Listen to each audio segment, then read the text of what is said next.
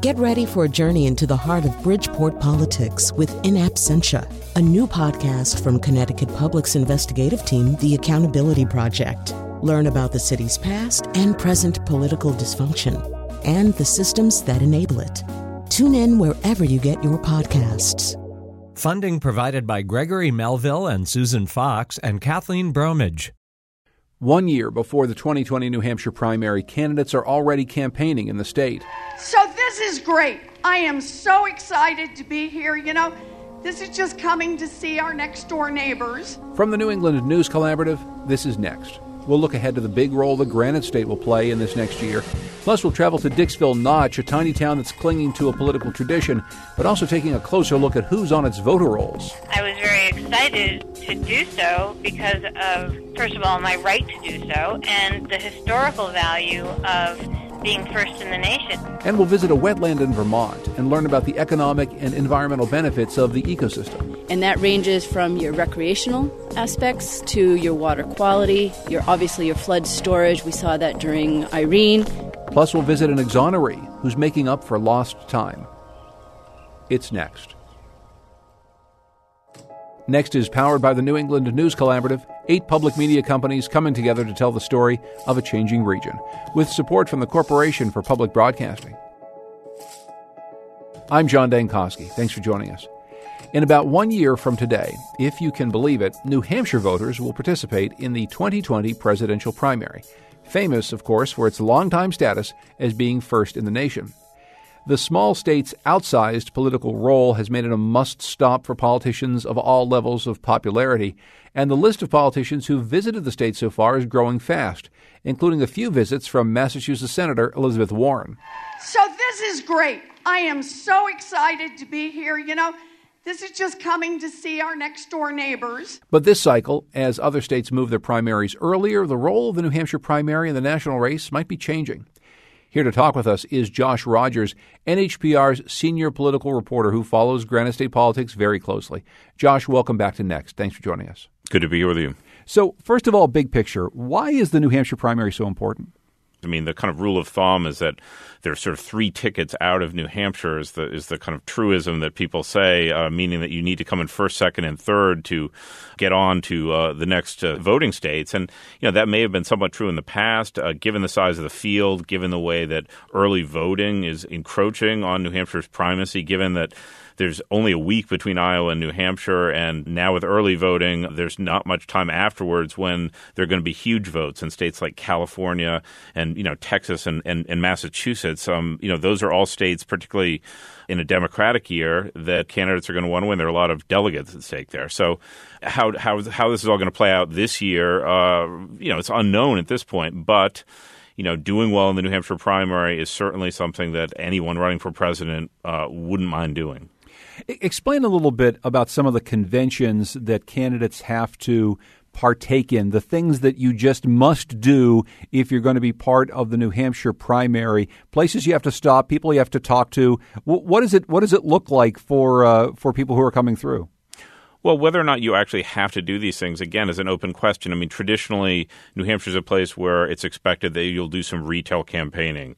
You'll visit diners. You'll attend house parties. You'll have to stare voters face to face as they ask you questions about matters profound and parochial. And you're expected to uh, demonstrate some sort of authenticity, some sort of ability to connect to voters. You know, the, the subset of voters who actually participate in these things, be it dealing with candidates at a coffee shop or a house party is relatively small, but it is definitely true that the political culture here is such that a voter who wants to go face to face with somebody who might be the next president of the country can do so. And while the fact that all of this plays out on cable TV to the degree that it, it, may not have a generation ago certainly affects the way everybody acts. But, you know, candidates have to stare voters in the face here. And um, that's something that you might not get in a bigger state. Did Donald Trump change things forever for New Hampshire in the way that he conducted his campaign in the state last time around? Well, Donald Trump and Bernie Sanders both defied a lot of the sort of truisms about New Hampshire politics and competing in the primary. The the, the kind of beau ideal of of uh, the primary. People think of John McCain. He held you know a hundred odd town hall meetings the years that that he won here and would stay and take every question until people were tired out you know, Donald Trump largely skipped that. He spent time in New Hampshire and, you know, had a few events that were small enough to be considered kind of nods at a style of retail politicking, but he held huge rallies. Uh, Bernie Sanders did much the same. Uh, both of them won easily last time. So whether or not those were kind of one offs or shape of things to come, we don't know. I mean, this year there are many, many candidates running, and thus far there's been a lot of traditional New Hampshire style campaigning. It's obviously very early, but you know, New Hampshire primary watchers and voters here spend a lot of time, perhaps too much time, evaluating the primary through the lens of you know the mythology that's been the reality and the mythology that, that voters here have created about it. And so that's one thing a lot of primary watchers and there are a lot of people with uh, real like sort of vested interests in maintaining the new hampshire tradition and that may be people who you know have business interests tied to the primary or also just you know people who are proud of uh, new hampshire going first how is it different when it is Democrats running against an incumbent Republican and you see all of these different sorts of messages than in a year in which you have a bunch of Republicans who are challenging an incumbent Democrat? Does the way in which this primary campaign change at all when you're looking mostly at Democrats than Republicans?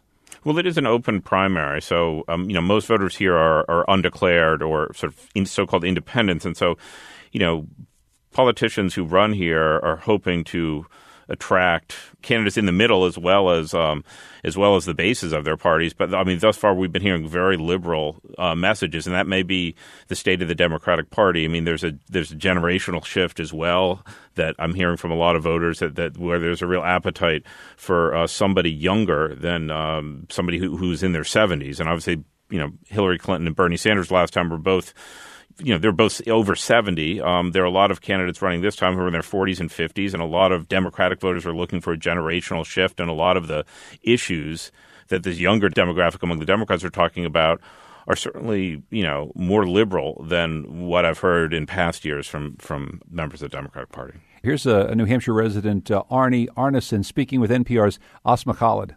I think that it's time for us to start creating a new bench. And the new bench isn't old. It shouldn't be white. It probably shouldn't be male.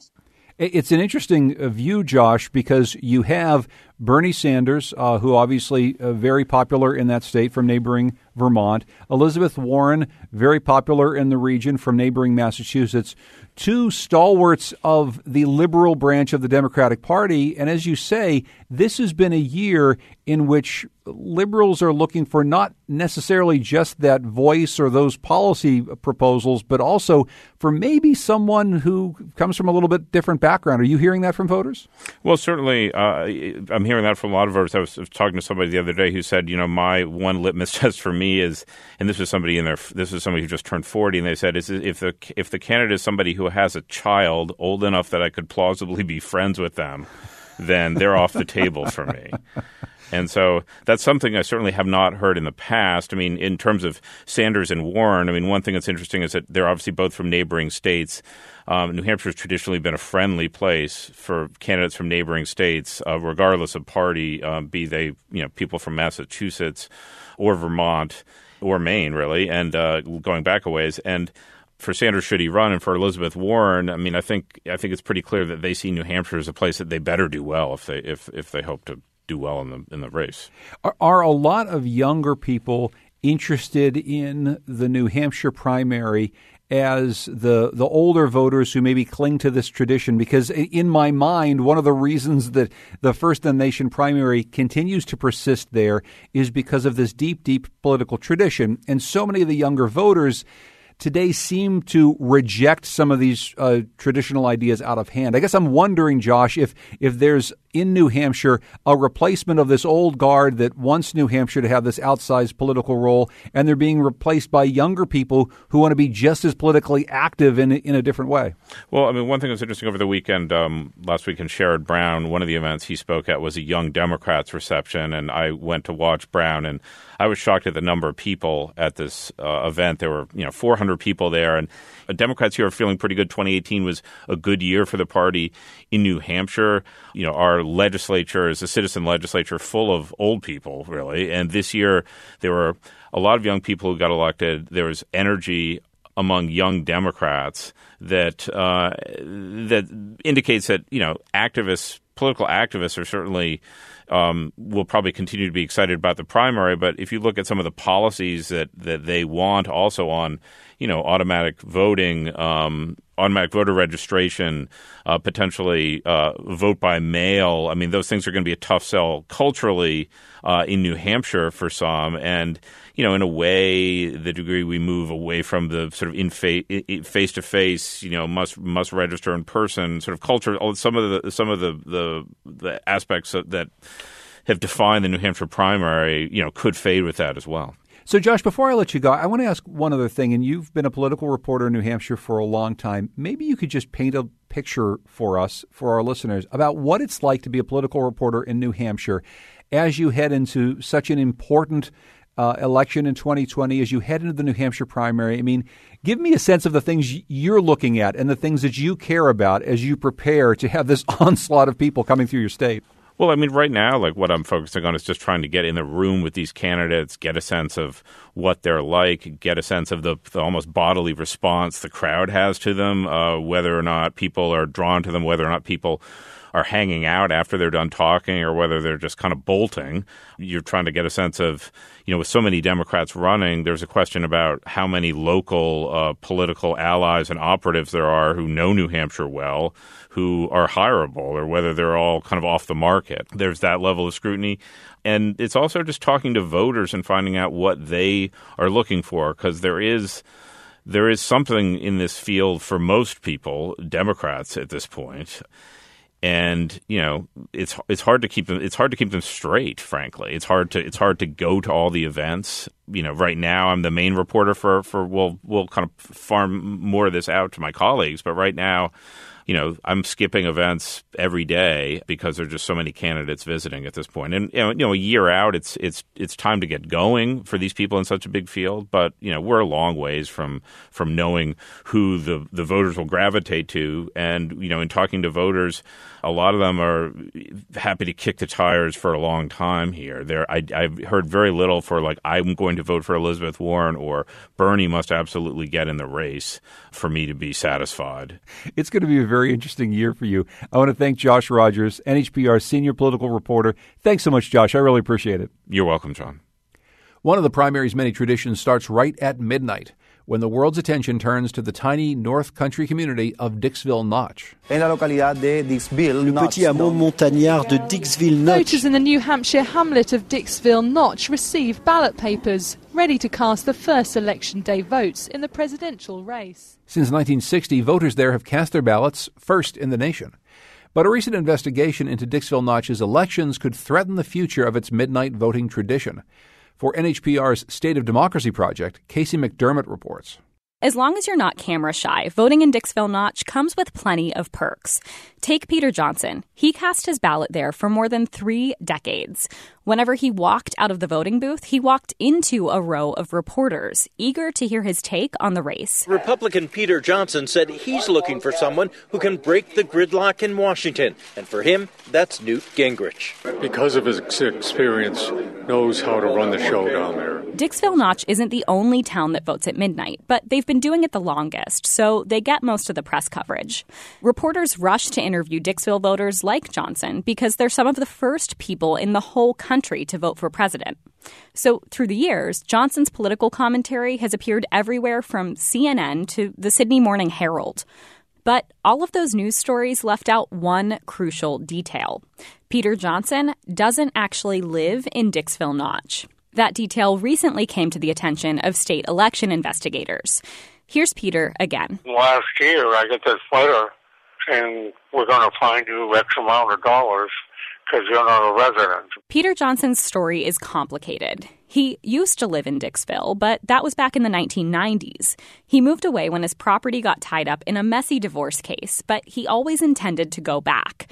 He even lined up claim on another property in town. So Dixville is where he kept voting. As long as he only voted once, he didn't think it made any difference where. As I know, it doesn't make one damn bit of difference at all. Peter Johnson isn't the only Dixville voter who's gotten a call from state election investigators. The state started digging into his case only after it got several other complaints about Dixville's elections. One of those complaints came from a tipster who was watching a news story about Dixville's midnight results. She recognized one of the voters because he lived in her hometown. So, the AG's office launched a full investigation into Dixville months after the 2016 general election. Associate Attorney General Ann Edwards says they determined that most of the people who voted in Dixville in 2016 probably should have voted somewhere else. We don't think any of these individuals had any intent to commit voter fraud, but we don't believe these individuals should continue to claim Dixville Notch as their domicile. Some of the voters singled out by the state were people who used to live and work at the Balsams Resort, the main business in Dixville, which closed down in 2011. But the AG's office also raised questions about people who moved to Dixville more recently to work on a project to reopen the old hotel. People like Nancy DePalma, who says she was living part time in Dixville during the 2016 general election. I was told the day of the election that I could register for Dixville. And I was very excited to do so because of, first of all, my right to do so and the historical value of being first in the nation. The state hasn't charged anyone in Dixville Notch with voter fraud, but election investigators were still pretty alarmed by what they discovered. And this all came as a shock to the guy in charge of Dixville's elections, Tom Tillotson. Dixville's elections have always been absolutely trustworthy. Tillotson's dad helped to launch Dixville's Midnight Vote. And in that spirit, Tom's goal has always been to encourage people to participate. He didn't see any issue with the people singled out by the AG's office, and he has no regrets about letting them vote in Dixville. There's a level of trust here just because we're so small, everybody knows each other. But Dixville's only getting smaller, and the AG's crackdown isn't helping. In the 2016 election, Dixville had just eight voters. By last fall, the only people left were Tillotson, his wife, his son, and two people working on the project to reopen the Balsams Hotel. That leaves five voters. Well, almost. Actually, Clay just notified me that he is leaving the project. I got a message from him this morning, so we will be down to four by the next election unless somebody comes and replaces him. And that's presented a new and perhaps more existential problem for Dixville Notch. Dixville is running out of people to run its elections. State law requires a certain number of people to check in voters, inspect the ballot box, and more. And Dixville might not make that cutoff. Tillotson says he's hopeful they can make it work for 2020, but he knows time is running out. It's getting to be a ghost town here. Whether Dixville has the number of voters it needs to hold an election, that's one thing. Whether the satellite trucks keep showing up to cover an election that's basically just Tillotson and his family, that might be another. For the New England News Collaborative, I'm Casey McDermott.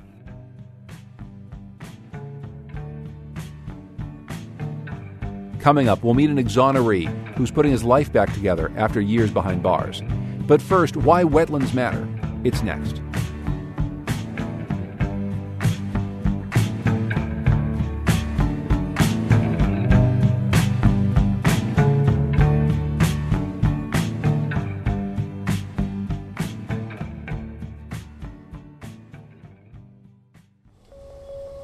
Next is made possible in part by our founding supporters who believe in the power of collaborative news coverage, including the Common Sense Fund supporting the New England News Collaborative in its coverage of climate change and global warming. In a region crisscrossed by so many rivers and streams, wetlands play an enormous role. They provide a unique ecosystem for plants and animals and an important buffer during hurricanes and other natural disasters but they're also seen as an impediment for those who want to develop on or near them, and the way they're protected could be changing under new EPA rules. We called up Rick Van de Poll to learn more. He's a certified wetland scientist based in New Hampshire. He explains it all comes down to the way that wetlands are defined. The sort of critical element of the new rule proposal has to do with the hydrologic or water connection between inundated water bodies or saturated water bodies and navigable waters. So, in the sort of Clean Water Act list of seven primary types of waters of the United States, the seventh, which discusses wetlands themselves, has had this sort of variably interpreted definition relative to how much they affect the navigable waters, which were part of that original Clean Water Act predecessor, the Rivers and Harbors Act of 1899. And if there has to be a surface water connection, then we're going to lose a lot of our isolated wetlands, which in Supreme Court cases in the past have been determined to be valuable, uh, not just for providing um, chemical or biological or physical connections to wetlands, but also for migratory birds. And so right now, we've got this zone that allows um, waters that are intermittent or ephemeral, but nonetheless have this sort of chemical, physical, or biological nexus to navigable waters to be covered as waters of the United States. The proposed rule would take some of that away. According to the EPA's acting administrator, Andrew Wheeler, the change aims to provide states and landowners the certainty they need to manage their natural resources and grow local economies. But we asked Van de Poll, what is at stake here? That rule change would allow, I should say, would take away the federal oversight of these isolated waters and allow developers to uh, go in and uh, use those lands, those swamplands, marshlands that are uh, not necessarily inundated 100% of the time or connected to navigable waters, and use those for for development. And of course, this will, you know, lessen the flood storage capacity. It will have impacts on wildlife habitat, and it will have impacts on the groundwater recharge values that wetlands currently serve. So there's a there's sort of a, a huge amount of, of land that's at stake here that are de facto protected through regulation from development even if national rules change, states still have a lot of power in protecting these ecosystems. Take Vermont, for example. Vermont's largest wetland area stretches 15 miles along the Otter Creek in Addison and Rutland counties. The area is richly diverse and it hosts rare plant and animal species. The wetlands also serve as a giant sponge capable of absorbing floodwaters. VPR's John Dillon reports that in the midst of the Trump administration's proposed changes, local groups are talking to the state about how to provide greater protection for the Otter Creek wetlands. A wetland in winter can be a very welcoming place. One, it's easier to walk actually, and two, there are no mosquitoes right now. no People ticks. think we're kind of nuts for going out in places like this during mosquito season. That's Marc Lapin, a professor of environmental studies from Middlebury College and a member of the Cornwall Conservation Commission. We've met up with three people from the State Wetlands Program who want to get a close look at these wetlands in winter. And because the water is frozen, we won't need to battle bugs or wear waders, just snowshoes. There are many types of wetlands bogs, fens, marshes, and swamps. The things that really matter in wetlands are how high the water gets, how low the water drops, how high peat builds up, and if there's water movement that brings oxygen and nutrients. And so there's amazing complexity in here with those factors, and a lot of it's related to what's happening underneath the ground. As we meander through alder shrubs and around green ash trees, Lapin challenges ecologists Tina Heath and Charlie Hohn to identify what looks to me like a bare twig poking out of the snow. Here's another one for your winter botany skills. The one we were just looking at. Uh, Ooh, dead plant ID. That's our favorite. The Lysimachia. That's what I wondered so. about too. Oh, oh, is it one of the nettles? Uh, false nettles. Yeah, yeah. yeah. It is false. Boehmeria oh, cylindrica. Ah. Yes. The 3,500 acre Cornwall Swamp is within the state wildlife management area which means it's pretty much protected from development. But that's not true of the entire Otter Creek wetland complex, which is sort of what we refer to, you know, from Middlebury down to Brandon. Zapata Courage is a state district wetland ecologist for Addison, Rutland, and part of Bennington counties. She's working with local conservation commissions and other interested groups on the first steps to what could be greater protections for more of the 1,500 acre Otter Creek complex. As a an entire wetland, it provides all 10 functions and values that have been identified as being important to protect in the state of Vermont. And that ranges from your recreational aspects to your water quality, your obviously your flood storage. We saw that during Irene. In 2011, Irene pummeled the state with heavy rain, causing widespread flooding in river valleys. But here, the Otter Creek spilled over into the surrounding floodplain and wetlands, which soaked up the surge. Middlebury was mostly spared. UVM did a study to look at if the volume and velocity that was experienced in Brandon had been maintained all the way through to Middlebury, what would have been the resulting damage? And the calculation was $1.8 million. So there's clearly an economic value to these wetlands. They also filter and clean the waters that drain into Otter Creek. They provide a home for rare species like the endangered Indiana bat. Marc Lapin says the wetlands serve as nature's reservoirs for biodiversity as the climate changes and invasive pests spread across the landscape. There's a butternut behind us, a dead butternut. So there used to be a lot of butternut in this uh, forest along Otter Creek, and that's another one that's been lost to disease, the butternut canker. So we've already basically lost elm and butternut, and we're about to lose ash from this ecosystem. There's a lot of stresses on our forests. All of the Otter Creek complex is defined as a state class 2 wetlands, which means they're protected with a 50 foot buffer and permits are required for development within the wetlands. There's some movement to reclassify all or part of the complex as class 1 wetlands, which expands the buffer to 100 feet. Development would be allowed only if there's a compelling need to protect public health and safety under either classification, farming and forestry are still permitted within the buffers. Lapin is a member of the Cornwall Conservation Commission, which has started talking about the Class 1 protection. He calls the wetlands an oasis of diversity. This swamp, except for these few fields along the edge where it's better drained, has never been cleared. So the, the biodiversity in here is it's not even known yet and we value that. Without a state rule, wetlands regulation defaults to the federal government. Zapata Courage, the district wetlands ecologist, says the community focus on the wetlands is happening as the Environmental Protection Agency, under President Trump, has moved to roll back federal wetlands protections. The Otter Creek complex spans several towns and involves multiple landowners. Courage says the discussions about reclassifying are at a very early stage. This may never get beyond this stage, right? It, it might not. It may be an overwhelming process.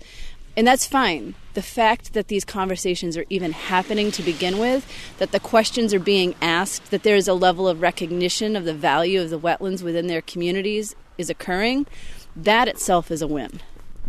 And the community work continues as town conservation commissions consider what to do next to conserve the Otter Creek wetlands. For the New England News Collaborative, I'm John Dillon. Given proposed rule changes that could threaten wetlands protections, it is interesting to see a big bipartisan effort at the federal level to conserve land and provide protections for our region's rivers. More than 65,000 miles of river run throughout New England, many of those heavily populated and industrialized, like the Connecticut River. But only about 360, or less than 1% of those miles, have achieved a rare national distinction wild and scenic. These are rivers designated by Congress as having a special natural and cultural importance. The newly passed Senate bill would add the wild and scenic designation to sections of the Nashua River in Massachusetts and New Hampshire, sections of the lower Farmington River and Salmon Brook River in Connecticut, and sections of the Wood Pawcatuck watershed in Rhode Island and Connecticut. The bill is expected to go to the House later in February. Last year, Connecticut Public Radio's Patrick Skahill took us out on one of the rivers that already has that designation, the Eight Mile in southeastern Connecticut. Here's the story. The trees are dense, the path is narrow, and everywhere there's the sound of water. I hike to a clearing and hear it dashing against rocks below, clouds of mist wafting over my trail. This is Devil's Hopyard State Park, a place I've always thought had one of New England's more unique names. So I asked my guide, Rob Smith, where it came from. I mean, there's lots of different tales. Smith was a park manager here for about 10 years, and he says the mist coming off the falls can get a little spooky. They attributed the potholes to the devil as he was coming up, climbing up over the rocks here, getting his tail wet, and his cloven hoofs as he leaped from place to place going up the falls created these potholes. Today, Smith and I are exploring a part of the park where the Eight Mile River runs through. It's a watershed that's 40,000 acres of forests, fields, and fast flowing cool rivers. It's a beautiful spot. So pristine that in 2008, Congress designated parts of the area wild and scenic. one of only 10 spots in New England to carry that title. Why wild and scenic? This area isn't on the way to any place. Tony Irving is one of the many volunteers who worked to get that designation, and he says the eight miles distance from cities like Hartford and New Haven kept the area looking like Connecticut would have before Europeans settled here. So it was sort of an area that didn't really get developed at all. Sort of, because there was some development, just not much.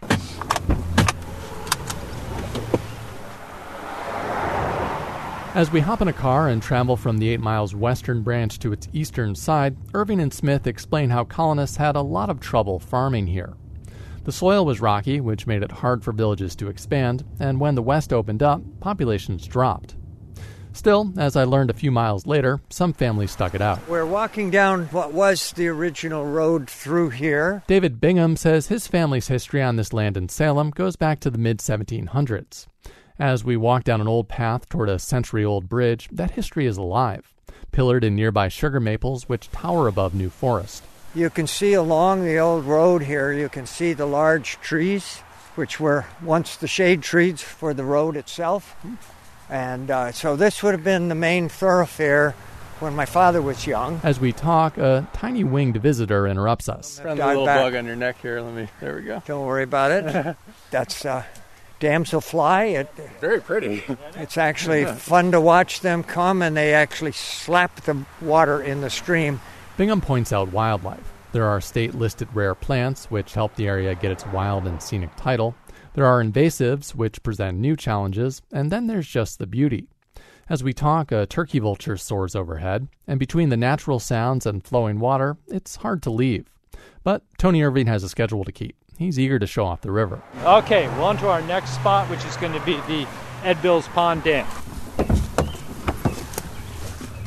In the car, I tell Irving I actually visited this spot back in 2015.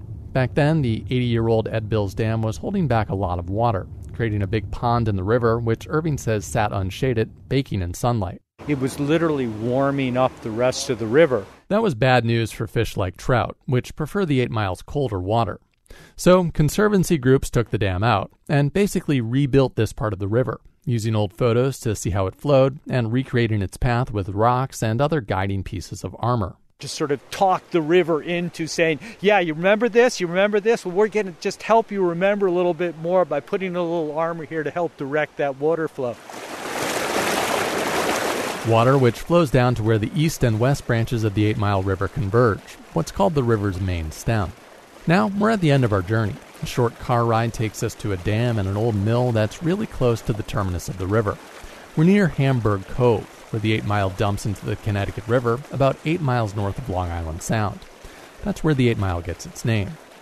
Irving lives nearby. He moved here a while back, and he's never stopped appreciating the river. Oh, this is my church. It really is my church. Giving him a spiritual connection, and he says an ecological one a diverse array of wildlife and habitat, all of which combine to make the 8 Mile River wild, scenic, and maybe a little mystical. For the New England News Collaborative, I'm Patrick Skahill in Hartford. Coming up, how much should the state pay you for 30 years behind bars, wrongfully convicted? It's next.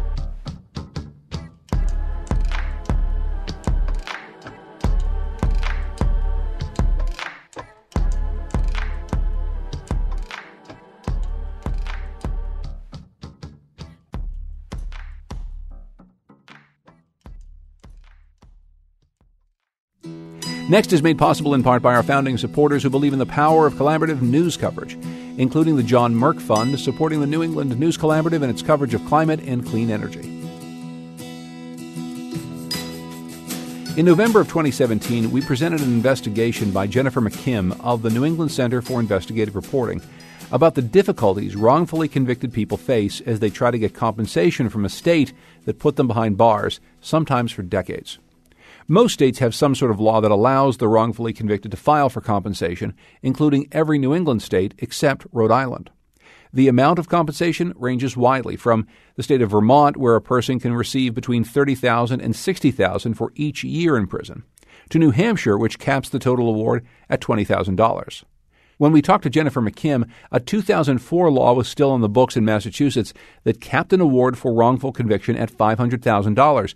But she told us that because of a needlessly complicated system, very few exonerees have benefited. 67 people have filed for it. Less than half have got it. The average payout is about $364,000, and um, it takes forever. She introduced us to Victor Rosario, who was wrongly convicted of an arson in Lowell, Mass. in 1982 and was in prison until his sentence was overturned in 2014. Uh, it's no money in this in, in this uh, whole entire world that they can pay even for one day to be a wrongful conviction. Uh, I don't think so. I, I, I not believe that, you know, because if you look at it, you know, all the things that has happened into my life, uh, beginning with the loss of my mother, beginning with the loss of my father, beginning with the loss of my children, then I never grow up with them. They never grow up with me. Uh, you know, I met my daughter uh, after almost 36 years. I met my daughter some two months ago, and we having a reunion together. You know, you you can tell me, you know, see see that amount can pay at least for that. You know, uh, it's not it's not money. It's the the the system need to be changed. That's what it is. The system need to be changed, and this thing not continue to happen. Last year, one part of that system did change. The cap for an award for wrongful conviction in Massachusetts went up to $1 million. But the change came too late for the man we'll meet next. Mark Shand wrongfully spent almost three decades in Massachusetts prisons, five years after a judge vacated his conviction, and a year after a hard fought settlement from the government, he's making up for lost time. As New England Public Radio's Karen Brown reports, Shand is now opening a chain of smoothie restaurants in Connecticut. From his prison cot for 27 years, Mark Shand plotted out a retail empire he'd been envisioning since well before his arrest. I would like lay in the bed, my eyes wide open, looking at the ceiling, just thinking of color scheme and picture the uniform, you know. And he'd also imagine eating and serving something other than prison slop. The food in there is atrocious. I mean, everything is dehydrated or, or you know, just try to stay away from the processed stuff that they sold you in the commissary which may explain why today, a free man at 54, he's a devotee to fitness and nutrition. Jazzy, what's the name of this? What's doing this? This Berry Fresh?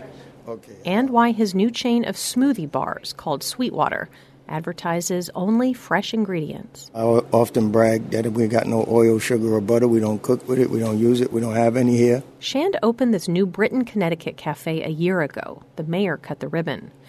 At first, Shand says customers came out of curiosity about his backstory, but now they come for the healthy shakes. How are you, sir? Lost five pounds, man, since you Tuesday. Yeah. Is that right? Yeah, man. Thanks to y'all guys. See that? There you go. Good stuff. This business is meant to reboot a career Shand says was stolen from him at the age of 19.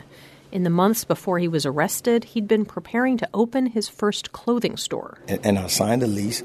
I got my LLC. Had I not been locked up, where would I be now? Shand always insisted he was nowhere near the 1986 nightclub shooting in Springfield, Massachusetts, that killed a 25 year old bystander. In 2013, new evidence convinced a judge to let him go. But as an exoneree, Shand did not qualify for job training, tuition help, or other reentry services offered to people on parole. So he had to take jobs in manual labor at UPS and a gun manufacturer and he got tired of the long hours dictated by a boss. It wasn't exactly the same as prison, but it wasn't different enough. Plan on never working for another person again if I could help it, you know. But to start his own business, he needed money, and he says no bank would give him a loan. He's filed a civil lawsuit against the cities of Springfield and Hartford, but that could take years. That left his only recourse a state statute that allows compensation to those wrongfully convicted. When Shand was released, the maximum was half a million dollars. They made it as much work and trouble as they could. Springfield lawyer John Thompson has represented Shand for decades. After Shand got out, Thompson thought the state would right its wrong without a fuss. But he says the Massachusetts Attorney General's office fought against the payout from the get go. The Attorney General's office has been litigating these and forcing people to go two, three, four years out of prison before they can get anything. But Attorney General Maura Healey says the legal process takes a long time because it's designed to be adversarial. She says her office has no choice but to defend the state against the exoneree. Some might look and say, well, if the court decided to release this person, then Commonwealth, why don't you just write the check? But the statute only permits recovery if that person has established, has proved actual innocence. This is common in many states. On the one hand, legislators agree that courts make mistakes, but they don't want to pay people who only got out on a technicality, so exonerees have to go back to court for compensation. Healey says she would like the Massachusetts legislature to create a whole different system for wrongful convictions, one set up as a simple claim process, not a legal fight. I am sure that Mr. Shand would have liked to have seen recovery sooner. Um, I can't imagine what it's like to have lost 27 years of my life, but we have to follow what the current process is under the law. Since Mark Shand's case, and partly because of it, future exonerees will have it somewhat better. We found that the law wasn't working the way we expected it to. State Senator Patricia Jehlen helped write the compensation law in 2004, and last year she helped rewrite it as part of the Massachusetts criminal justice overhaul. The wrongfully convicted still have to prove their innocence, but the cap on restitution was doubled to a million dollars. Plus, they get job training, health care, and other services. Their claims are supposed to be fast tracked in the court system, and the state pays attorney's fees. It'll be more likely that attorneys would be willing to accept a case that might require a lot of work if they're going to get attorney's fees separate from the compensation they get for their client. The changes came too late for Mark Shand. When his case finally settled in 2017, he accepted $50,000 less than the maximum. After he paid his lawyer, he got $300,000, which comes to about $11,000 per year of incarceration. But that was enough for him to buy a rental property and to pay startup costs for his smoothie business. See, an refrigerator, stove, blender, big freezer in the back. Big... When I told Shand, he strikes me as a good example of why states have these compensation statutes to give someone the means to start over after years behind bars he expressed a rare moment of bitterness. No, no, no, no. State no. I, 100% no. I, I disagree with that. Frankly, he says, it's no one's business what exonerees do with their money. This is not a start over grant, it's a moral debt. They should be compensated because they've wronged you, and they, they can't give you your years back. So the fact that they yanked me and incarcerated me for 30 years, the money they gave me means nothing.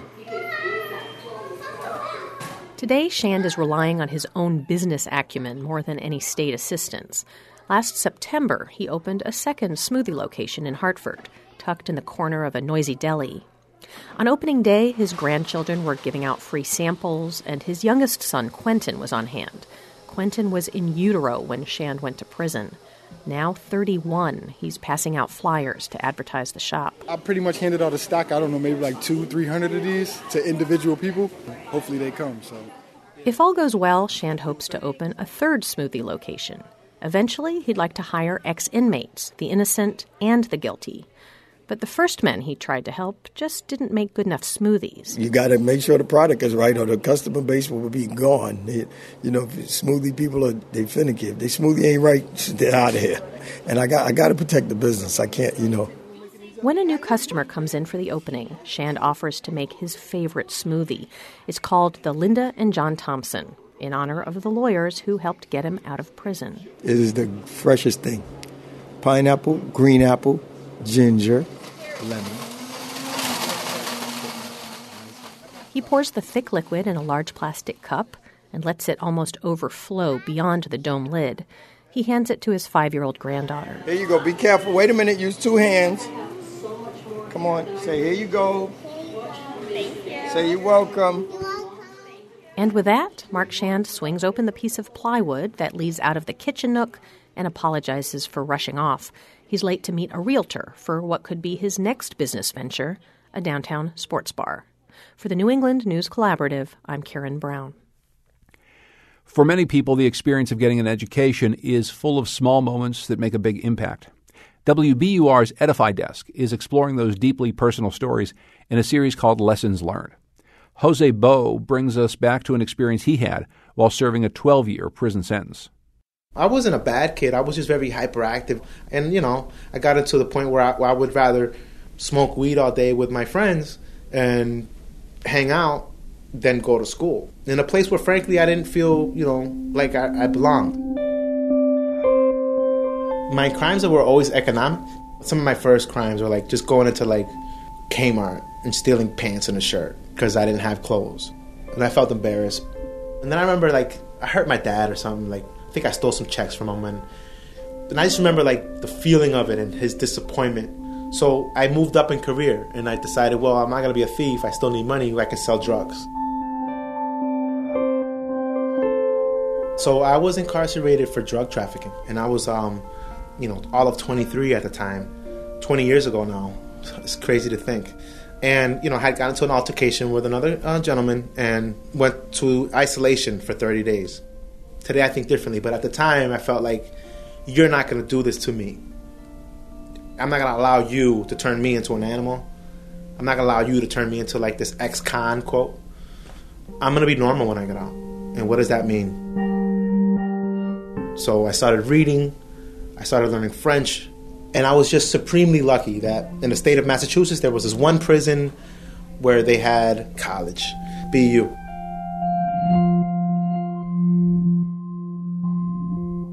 It's like being released every day. Um, the teachers who came in were kind. They weren't scared of us. They weren't. They didn't buy into the fact that we were animals. I think at least not. They didn't show that. Dr. Baker. Um, she was um, she taught us mu- history of music. And um, when I got to her test, she played uh, like a, a 30 seconds of music. And I wrote on two, two white line papers back and forth. Both sides were full, and I handed it to her. And I remember putting like details that really had nothing. Like this guy's second cousin was a baron of like whatever, and you know he had 14 wives. Her reaction kind of threw me off. She was so impressed, and she had she mentioned to me like I I've taught at Columbia, and I had heard of Columbia, right? She's like I taught at Columbia, and I've never you know I've never seen that, and she wrote me this beautiful letter of, of recommendation, and it said I was going to graduate with honors, and she was right. Um, so I was always appreciative of her seeing that. I think being in a position where people, and you included, have been telling you how bad you are for so long that to know that's not always true um, gave me an energy that I took through the rest of the college career. I ended up being valedictorian. In the graduation, you can hug your families, you can walk around with them. You can. It was a really open time um, that was almost unheard of any other time besides now you know, I remember sitting on my on my bunk and running my fingers over the raised ink and saying, "Oh, this is real." It was the first time I had finished anything. You know, I had, uh, you know, I had quit relationships. I had quit on society. I had quit on myself and family, and um, for so long that um, finishing this degree really changed me.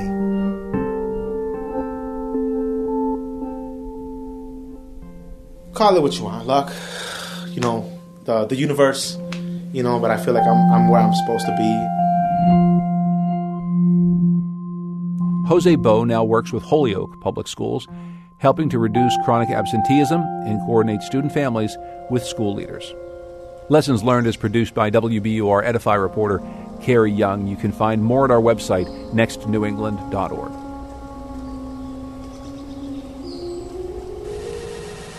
You can also find our show wherever you get your podcasts. Just search for Next New England. And if you like what you hear, be sure to rate and review us on iTunes.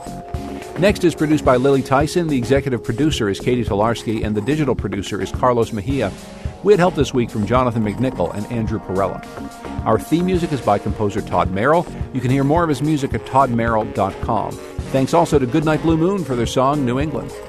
The New England News Collaborative is funded in part by the Corporation for Public Broadcasting with support from Douglas Stone and Mary Schwab Stone through the Smart Family Foundation of New York and the Melville Charitable Trust. It's powered by WBUR Boston, Vermont Public Radio, New Hampshire Public Radio, Maine Public Radio, The Public's Radio, WSHU Public Radio Group, New England Public Radio, and Connecticut Public Radio.